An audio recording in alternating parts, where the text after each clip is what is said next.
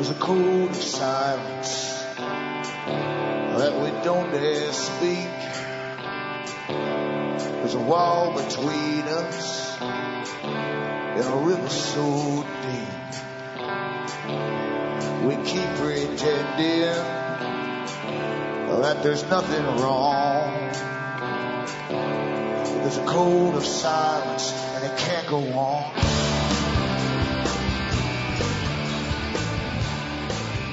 Hi folks, I'm Alan Watt and this is Cutting Through the Matrix on April the 6th, 2012. Newcomers, make sure you, you use the website cuttingthroughthematrix.com. There's over a thousand audios for download for free where hopefully you understand this big system that runs the world, always has run the world really.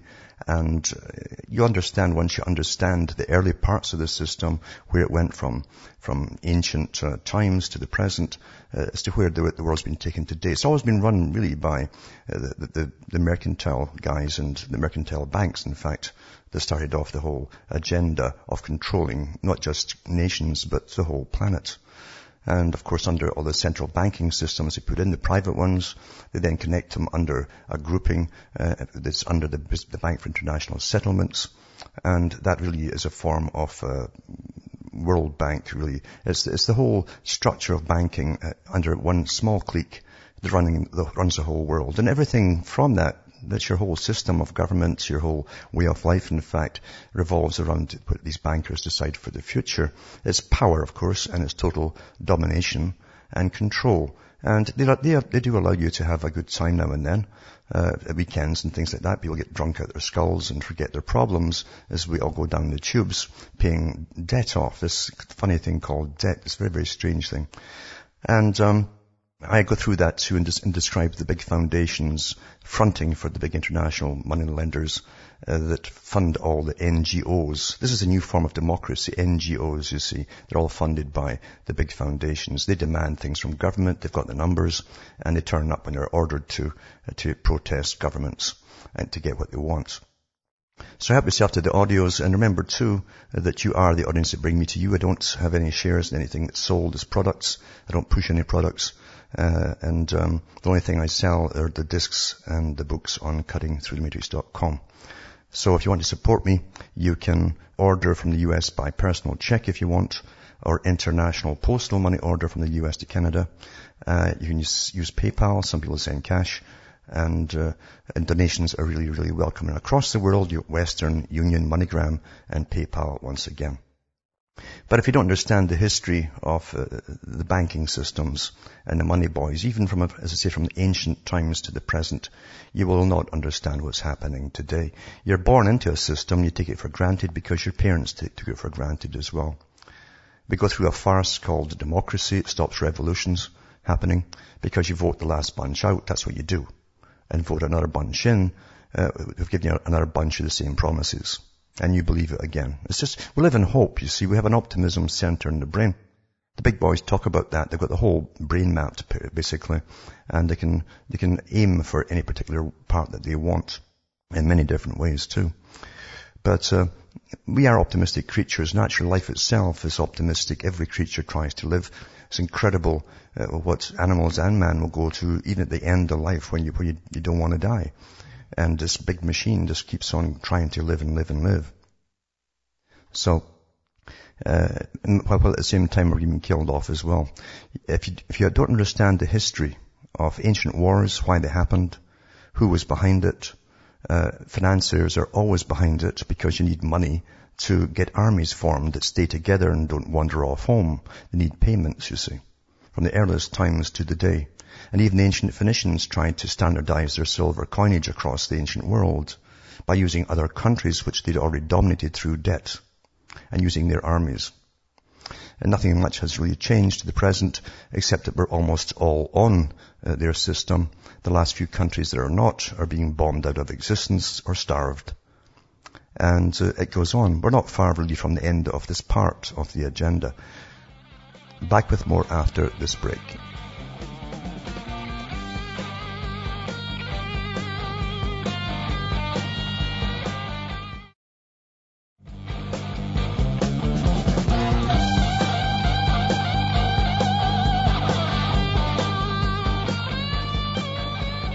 Hi folks, I'm Alan Watt. We're back cutting through the matrix and talking about the system in which you're born, which has an agenda. Of course, it's always got to have an agenda. It cannot become stagnant or they begin to lose control. And they know this from previous experience by working their trade down through the centuries.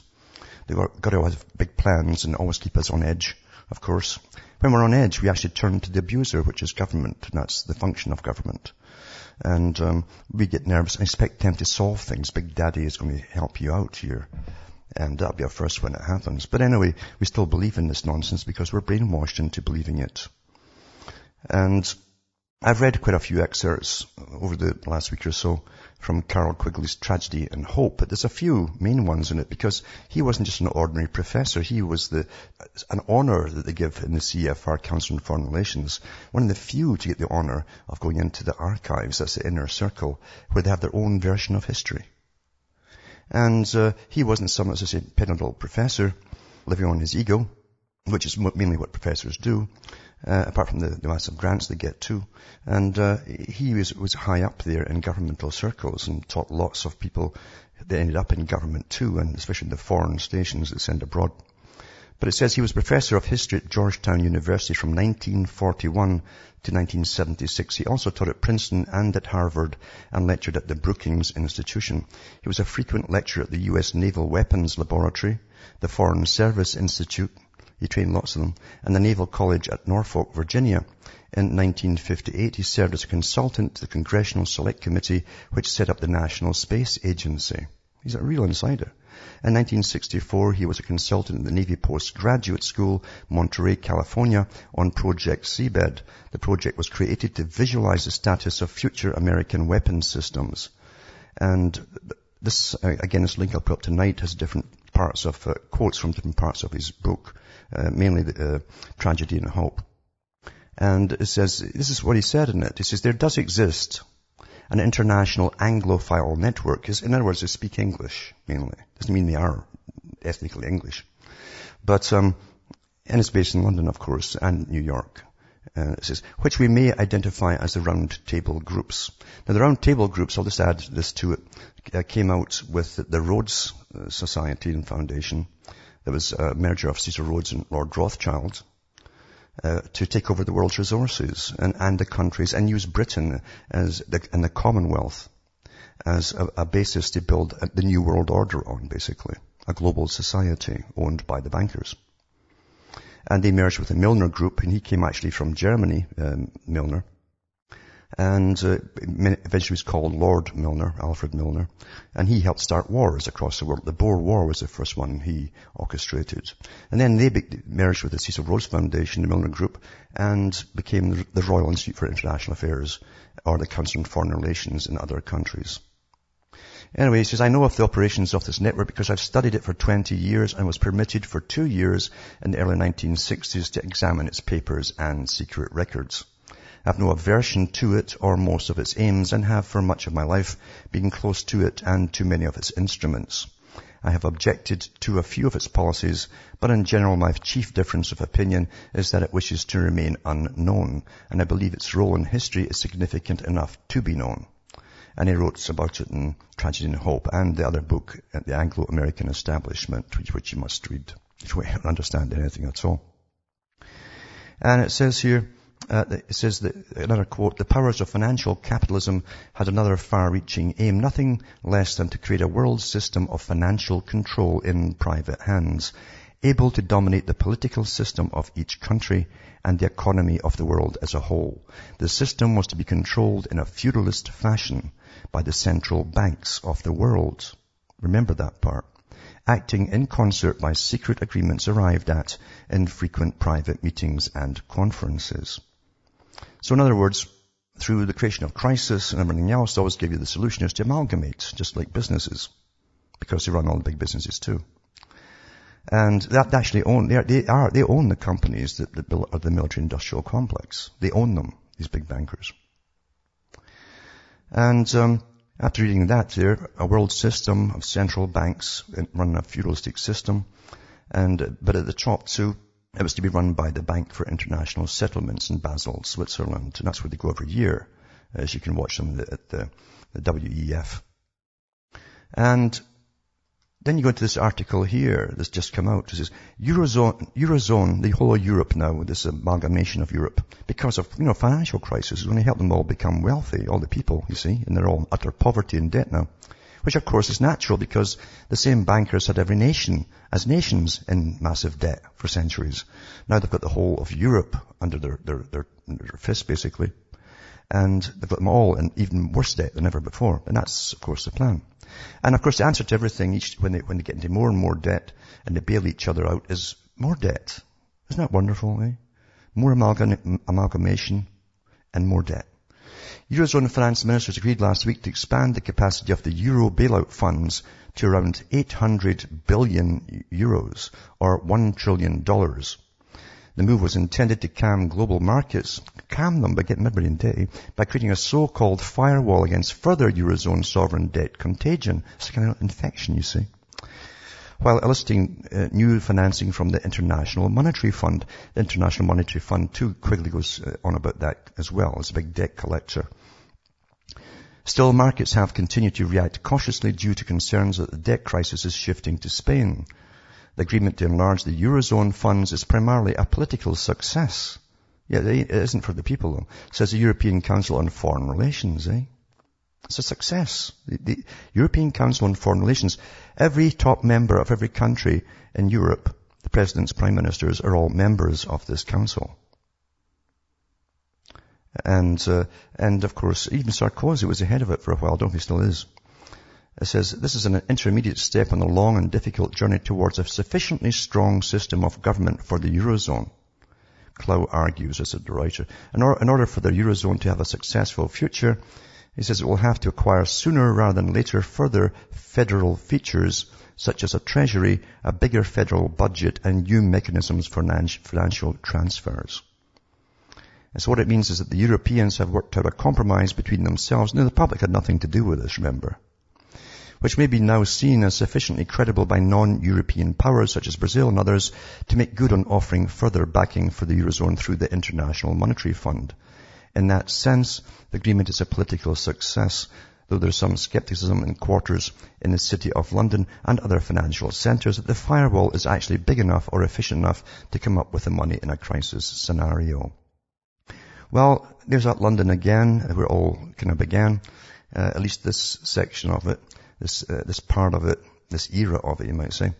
And um, because they've had other capitals down through the centuries. But uh, it's just Quigley said in the 60s, this was their plan and he named the organizations, he named the, the, types of banks and the Bank for International Settlements. And of course too, he also said they'd amalgamate the whole of Europe into one political structure, which they did. But mind you, he, he read Karl Marx too. Marx mentioned it as well long before. So uh, you're living in a, in a script is what I'm saying, if you understand that script. And it isn't just to do with money. Money is a source of power and they use the power. It's the power they want. Understand? To either breed you up or, or cull you off. And of course we're in the culling phase and have been for a while. That's why hospitals, you can't build enough of them today. But uh, you're, you're farmed by the good shepherds, you see. They're good to themselves. They're always good to themselves. But uh, that's just the way of it, and it's been this way for an awful long time. They've got to keep the public ignorant and dumbed down. Uh, we've got the worst education we've ha- ever had, actually which is essential for this part of the, the agenda. Member two, Bertrand Russell and others who worked with the same organization for the same goal said that uh, they'd make people basically hedonistic and uh, self-centered. Everything revolves around them. And narcissistic, he said too. That's happened. You youngsters are poor as could be. They really are working their, their, their make work jobs that are funded by the government like Britain. Almost every job they get is funded by the government. It's a totally socialist system now. Bankers create socialism and they love it. Because government always borrows more from them, you see. And, um, and the youngsters just party all weekend and get smashed out their skulls. That's what they do. They have no other future. And they know it. And they're told this to be happy. In fact, there's a whole organization come out of the United Nations too, which is pushing it across the whole world now. It's wellness, you see. See, it's more important that you feel well and happy and good about yourself than, than actually acquiring a better accommodation and getting out of your, your filthy digs, as they call it over there. but you can't afford to get out of it. It's, it's more important to feel good about it. You can put up with the filthy digs and accept your status in life that's stuck there forever. And it's all to do with being happy. And they put massive government campaigns out across the whole of Europe. And it's funded again by these big organizations belonging to the United Nations that belongs to the Council on Foreign Relations. Quite something. Just be happy. Stacks of ads and all, but just be happy. Why do you think they promote all the, the, the booze campaigns on the television and always have done? Just be happy. So they, they work on these miserable jobs, the ones that can get jobs, it is. They're government funded. Some of them actually don't get any paychecks at all for three months. And then, because the government created jobs for these private um, entrepreneurs, they get start-up pay for being an entrepreneur and hiring so many people, but you don't have to pay them for three months.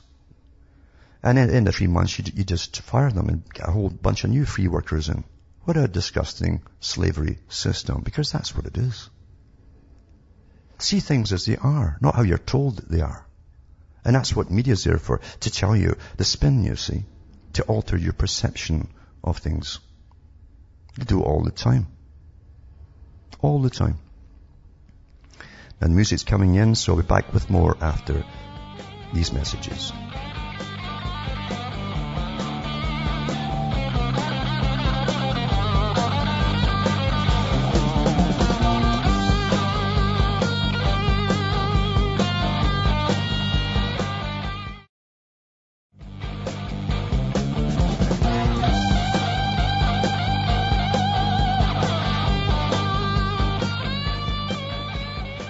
Hi folks, I'm Alan Watt. We're back cutting through the matrix, talking about really the system you're born in and how it really, really operates and where it's going because it's very well uh, orchestrated and coordinated by the, those at the top. Mind you, they've got thousands of think tanks across the world working on every aspect of society and, and the social aspects of your personal lives.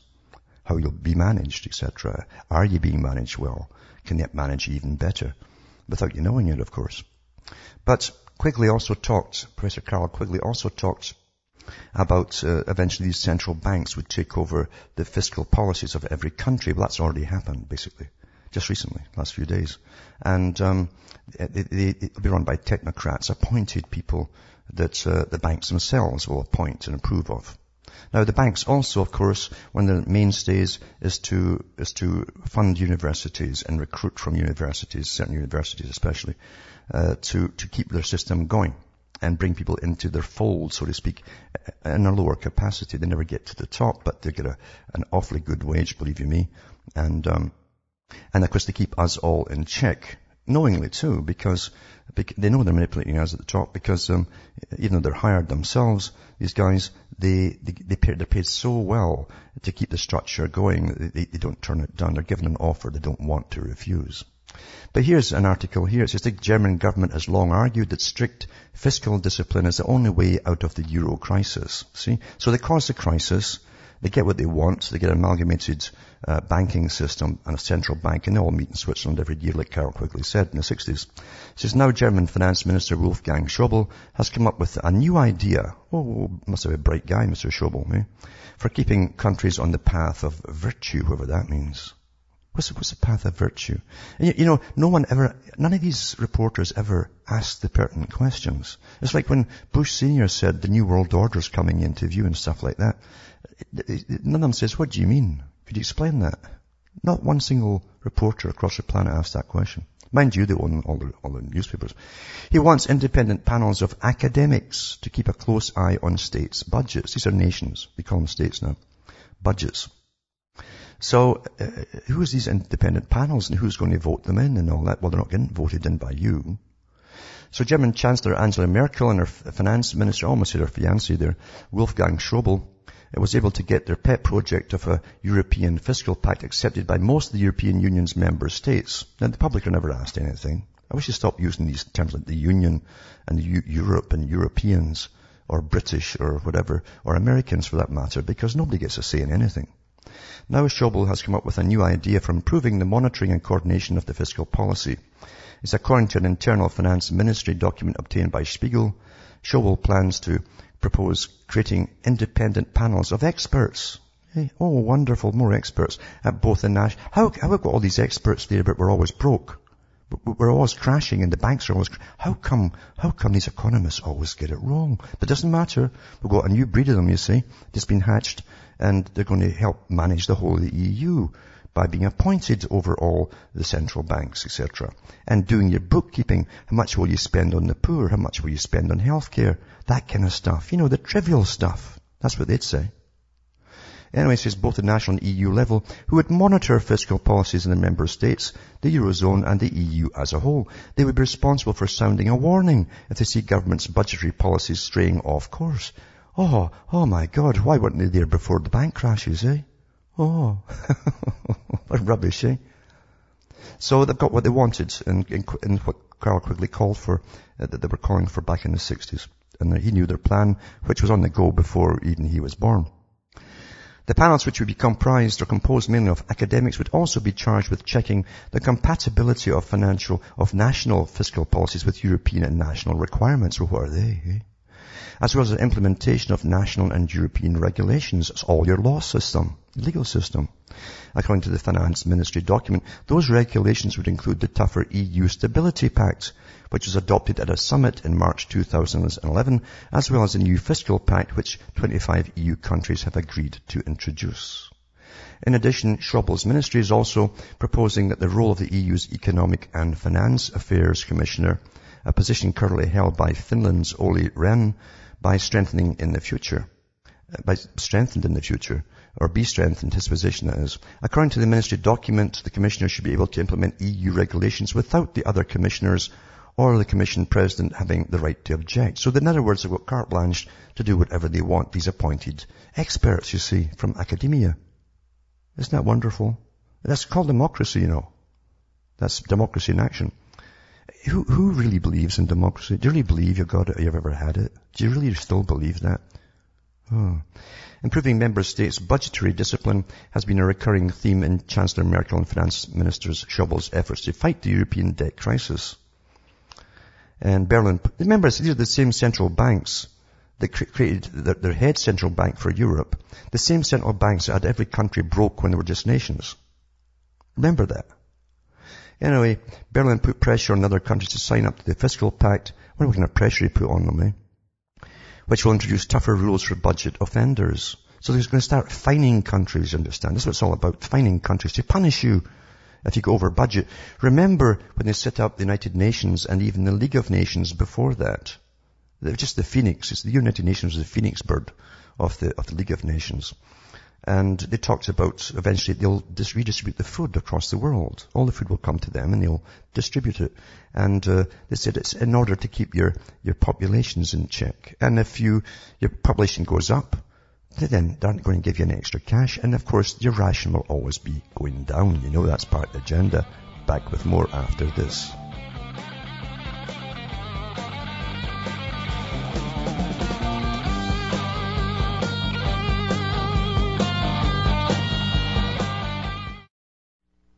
You're listening to the Republic Broadcasting Network because you can handle the truth.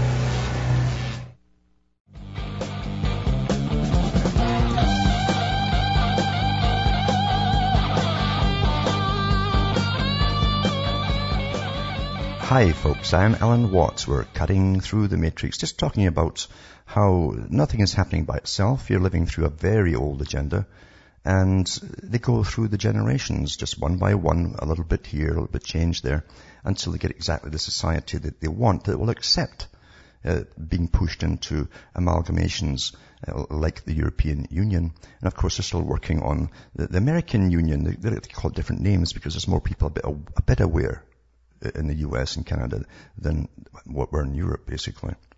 And also Pacific Rim region, that's three blocks, you see, like Karl Marx talked about. And uh, here's an article, here's, here's a, some good stuff here, actually, from, from George Orwell's 1984. Because, you see, George Orwell uh, was groomed for the same kind of position in the high-ups.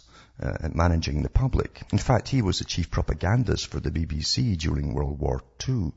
And it's possible, actually, he wrote the book uh, because they kind of dropped him after that. I think he, he may have wanted to go higher. It's very possible. But he lets the same thing out if you understand how to read and what you're reading. He says here, this is, this is the part about the, the part about the truth where he's given the dictionary with the second pages stuck to it that tells you the real system, although he's being set up by a O'Brien, who is in the inner party. And it's just like the CFR, in fact, which of course he's really referring to. There's an inner party and an outer party of the Royal Institute of International Affairs too. And it says, but the problems of perpetuating a hierarchical society go deeper than this. This is page 184. There are only four ways in which a ruling group can fall from power. Either it is conquered from without, or it is governed so inefficiently that the masses are stirred to revolt, or it allows a strong and discontented middle group to come into being. It says, or loses its own self-confidence and willingness to govern. In the past, you see, in the Middle Ages, uh, the elite were very um, spoiled, incredibly spoiled, didn't they? Go around having world meetings and all that. And um, it often became so lazy and lackadaisical that uh, others could take over. And, and it says, um, a ruling class which could guard against all of them would remain in power permanently. Ultimately, the determining factor is the mental attitude of the ruling class itself. After the middle of the present century, the first danger had in reality disappeared. Each of the three powers which now divide the world, this is 1948, talking about a three block uh, governing system of the whole world, just like we're in today. And he says, um, each of them, three powers which now divide the world is in fact unconquerable and could only become conquerable through slowly, uh, slow democratic changes which a government with wide powers can easily avert. The second also danger is also a theoretical one. The masses never revolt of their own accord. That is history. And they never revolt merely because they are oppressed. Indeed, so long as they are not permitted to have standards of comparison, they never even become aware that they are oppressed. You understand, during the 20th century, you could always see how other countries lived and the standards of living. Now you're not seeing it so much.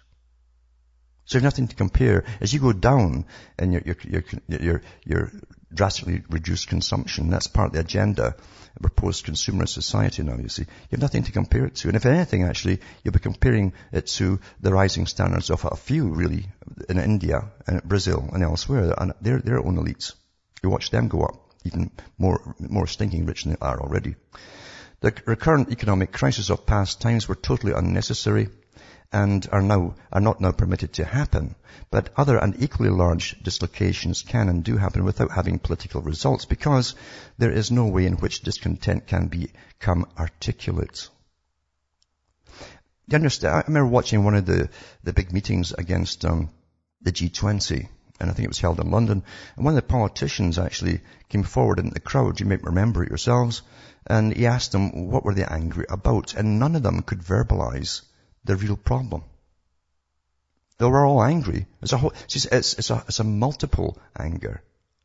And when they're angry, they, they can't even fix their minds into articulating what's wrong. It's everything to them. Everything's wrong. But they can't say what it is specifically. Because they, often they don't know.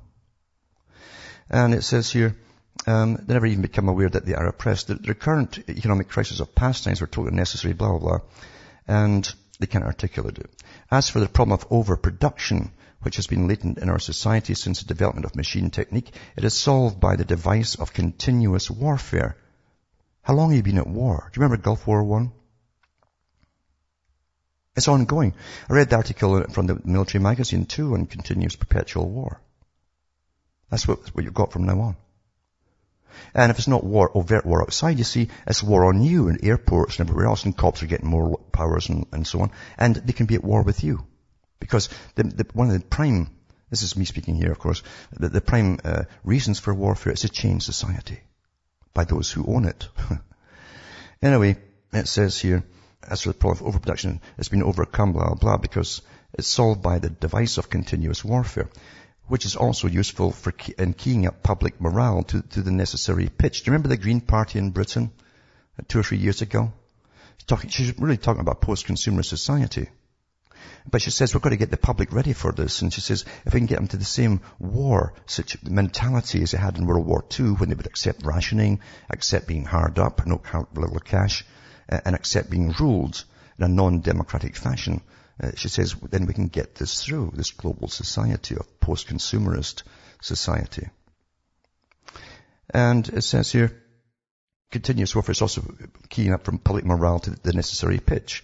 From the point of view of her present rulers, therefore, only the genuine dangers are the splitting off of a new group of able, underemployed, power-hungry people and the growth of liberalism and skepticism in their own ranks. The problem that, that it is to say is educational. It is a problem of continuously molding the consciousness both of the directing group and of the larger executive group that lies immediately below it. The consciousness of this, uh, of the masses need only to be influenced in a negative way. That's, that's uh, uh basically uh, what uh, Isaiah Berlin uh, was teaching Tony Blair and others, many others before him and after him. at least before him, I should say. And in other words, you've got to make sure that the, the, upper classes and your upper middle class who run, help run the world for their masters will push things forward. And he's talking about things really much like um, conservation, uh, eating less, being, uh, uh and doing what you're told, all, all I've got is GM food now to save the world. Utter rubbish, because the same bankers own the GM industry. They own all the, pretty well all of the farming industry. There's a small percentage now in private hands that had a war on the farmer for 40 odd years or more. And they make sure that the people at the bottom are given the most dumbed down, uh, the proles they call them of course here, dumbed down um, education. And it's a book you've got to basically read right through. You'll enjoy it too. It's far more deeper, of course, than the movies can be. There's two, two movies out on it. But, uh, it, it, goes into detail of how society is actually run. And um, it says here, and in another page here, it says, um, its rulers are not held together by blood ties, but by adherence to a common doctrine. You understand, if you're upper middle class and you're psychopathic, you'll sniff the wind. You know where, where your, your benefit lay, lies for yourself. And um, you get in on it, you see. And you will parrot as though it was gospel truth from, from a deity itself. That, that's, that's like global warming. Doesn't matter how much evidence you bring against it, doesn't matter. Doesn't matter at all. There's no, no dissent amongst their own ranks. Because they know that. They're out the door if it happens. So its rules are not held together. But it is true that our society is stratified and very rigidly stratified on what at first sight might appear to be hereditary lines. Well, there's, there's definitely hereditary lines in a certain bunch of them at the top. There's far less to and fro movement between different groups than happened under capitalism or even in the pre-industrial ages. Between the two branches of the party, there's a certain amount of interchange, but only so much as will ensure that weaklings are excluded from the inner party and the ambitious members of the outer party are made harmless by allowing them to rise. Proletarians and practice ordinary folk are, are, not allowed to graduate into the party. The most gifted amongst them who might possibly become nuclei of discontent are simply marked down by the thought police and eliminated. What was it Bertrand, Lord Bertrand Russell said the same thing? Those who, who we can recruit and buy scholarships into the, the granite halls of Oxford and Cambridge, he says, those who will, will not go along with us and who are, who are bright basically would have to be uh, extirpated. Same thing, eliminated killed, in other words. And he says, but this uh, state of affairs is not necessarily permanent, nor is it a matter of principle. The party is not a class in the old sense of the word. It does not aim at transmitting power to its own children as such. And if there were no other way of keeping the ablest people at the top, it would be perfectly prepared to recruit an entire new generation from the ranks of the proles. In the crucial years, the fact that the party was not a hereditary body did a great deal to neutralize opposition. The older kind of socialist who had been trained to fight against something called class privilege assumed that what is not hereditary cannot be permanent. He did not see that the continuity of an oligarchy need not be physical, nor did he pause to reflect that the hereditary aristocracies have always been short-lived, whereas adoptive organizations such as the Catholic Church have sometimes lasted for hundreds or thousands of years. Quigley mentions this too. He says foundations that can run the world don't, don't have to change. You, you, can set up a goal, like dominating the world on this sector. The foundations are all specialists in their own areas. And they can hire generation after generation after generation of guys who come in, take their little vow and the whole bit, and continue on their part of the world agenda. Doesn't matter which parties come and go, they come and go and come and go, it doesn't matter.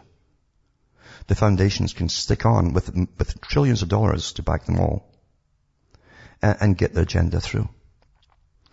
But a ruling group is a, is a ruling group uh, so long as it can nominate its successors. The party is not concerned with perpetuating its blood, but with perpetuating itself. Who wields power is not important, provided that the hierarchical structure remains always the same. Same guys at the top above um, your prime ministers and presidents. You see? All the, the, beliefs, habits, tastes, emotions, mental attitudes that categorize our time are really designed to sustain the mystique of the party and prevent the true nature of present day society from being perceived. Physical rebellion or any preliminary move towards rebellion is at present not possible. From the proletarians, nothing is to be feared. From the people at the bottom, the ordinary people, there's nothing to be feared. Left to themselves, they will continue from generation to generation, from century to century, working, breeding, and dying, not only without any impulse uh, to rebel, but without the power of grasping that the world could be other than it is. It's important. That they can't grasp that the world could be other than it is. In fact, ideas that it could be better are from the politicians to the, the proles at the bottom. The proles believe it because they won't do it themselves. They can only become dangerous if the advance of industrial technique, it's a technique of, of, of controlling everything, but it's necessary to educate them more highly. That's when they become dangerous. Um, but since military and commercial rivalry are no longer important, the level of popular education is actually declining. 1948.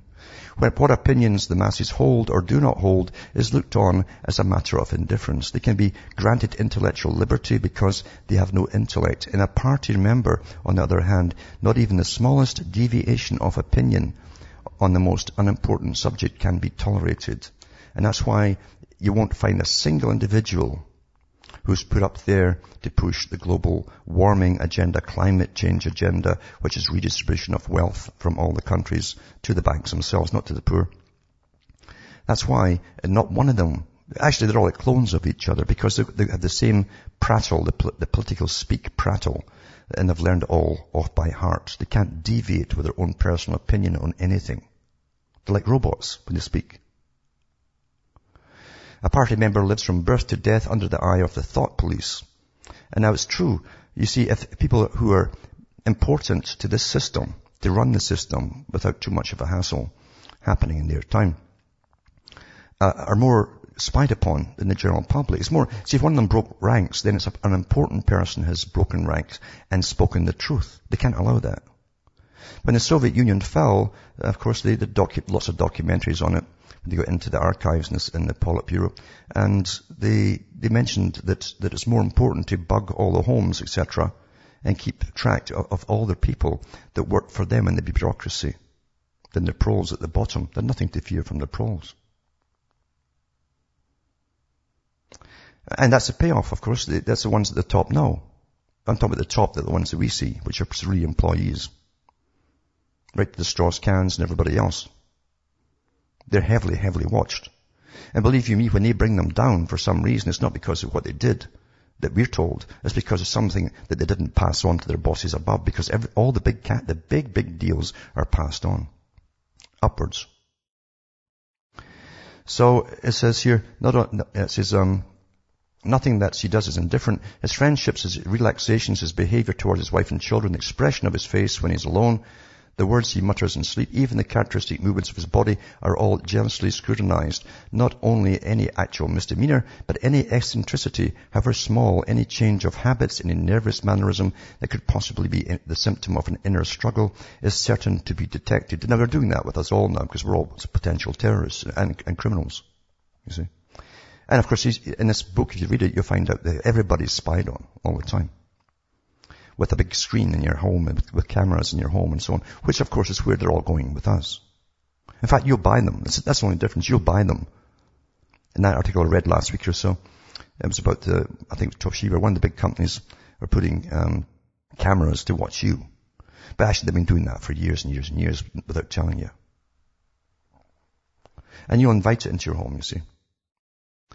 So it says here, on the other hand, his actions are not regulated by law or by any clearly formulated code of behavior. In Oceania, there's no law. Uh, thoughts and actions which, when detected, mean certain death and not for formally forbidden. And the endless purges, arrests, tortures, imprisonments, and vaporizations are not inflicted as punishment uh, for crimes which have actually been committed, but are merely the wiping out of persons who might perhaps commit a crime at some time in the future. And you think that uh, Uh, the Minority Report movie was a breakthrough? Here's 1948. A party member is required to have not only the right opinions, but the right instincts. They're psychopathic. They sniff the winning side, you see.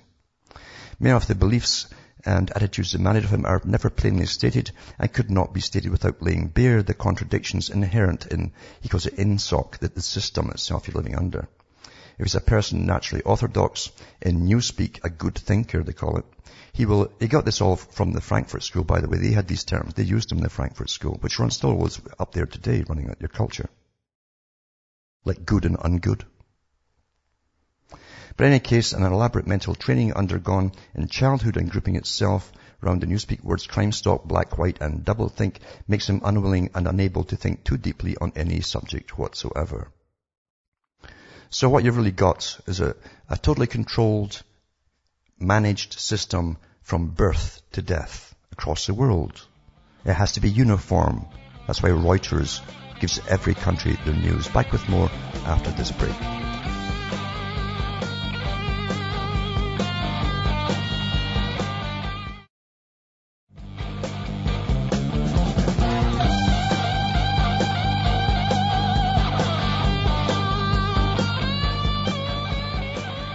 Hi folks, I'm back cutting through the matrix, reading a few books that are very, very important to understand because, as I say, this, kind of book is kind of leaked out uh, by people who were trained for their particular jobs in the ruling society of the world.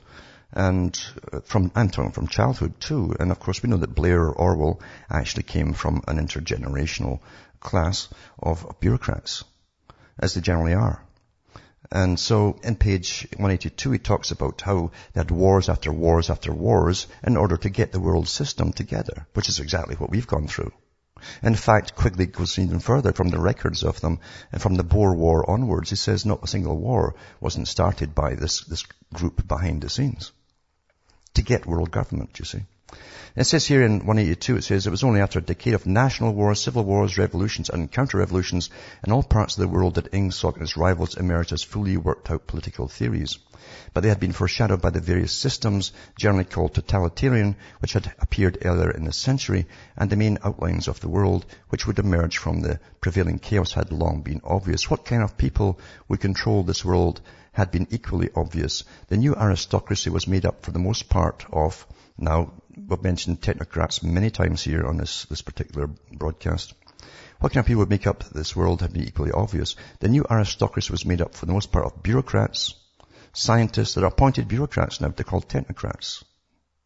Experts, technicians, trade union organizers, of course, they had them in their, their, their bag for a long time uh, and uh, technicians, trade union organizers, publicity experts. They run the, system. You, an awful lot of uh, work for them. Sociologists, teachers, journalists, and professional politicians. These people whose origins lay in the salaried middle class and the upper grades of the working class had been shaped and brought together by the barren world of monopoly, industry, and centralized government. As compared with their opposite numbers in past ages, they were less avaricious, uh, less tempted by luxury, hungrier for pure power, and above all, more conscious of what they were doing and more intent on crushing opposition.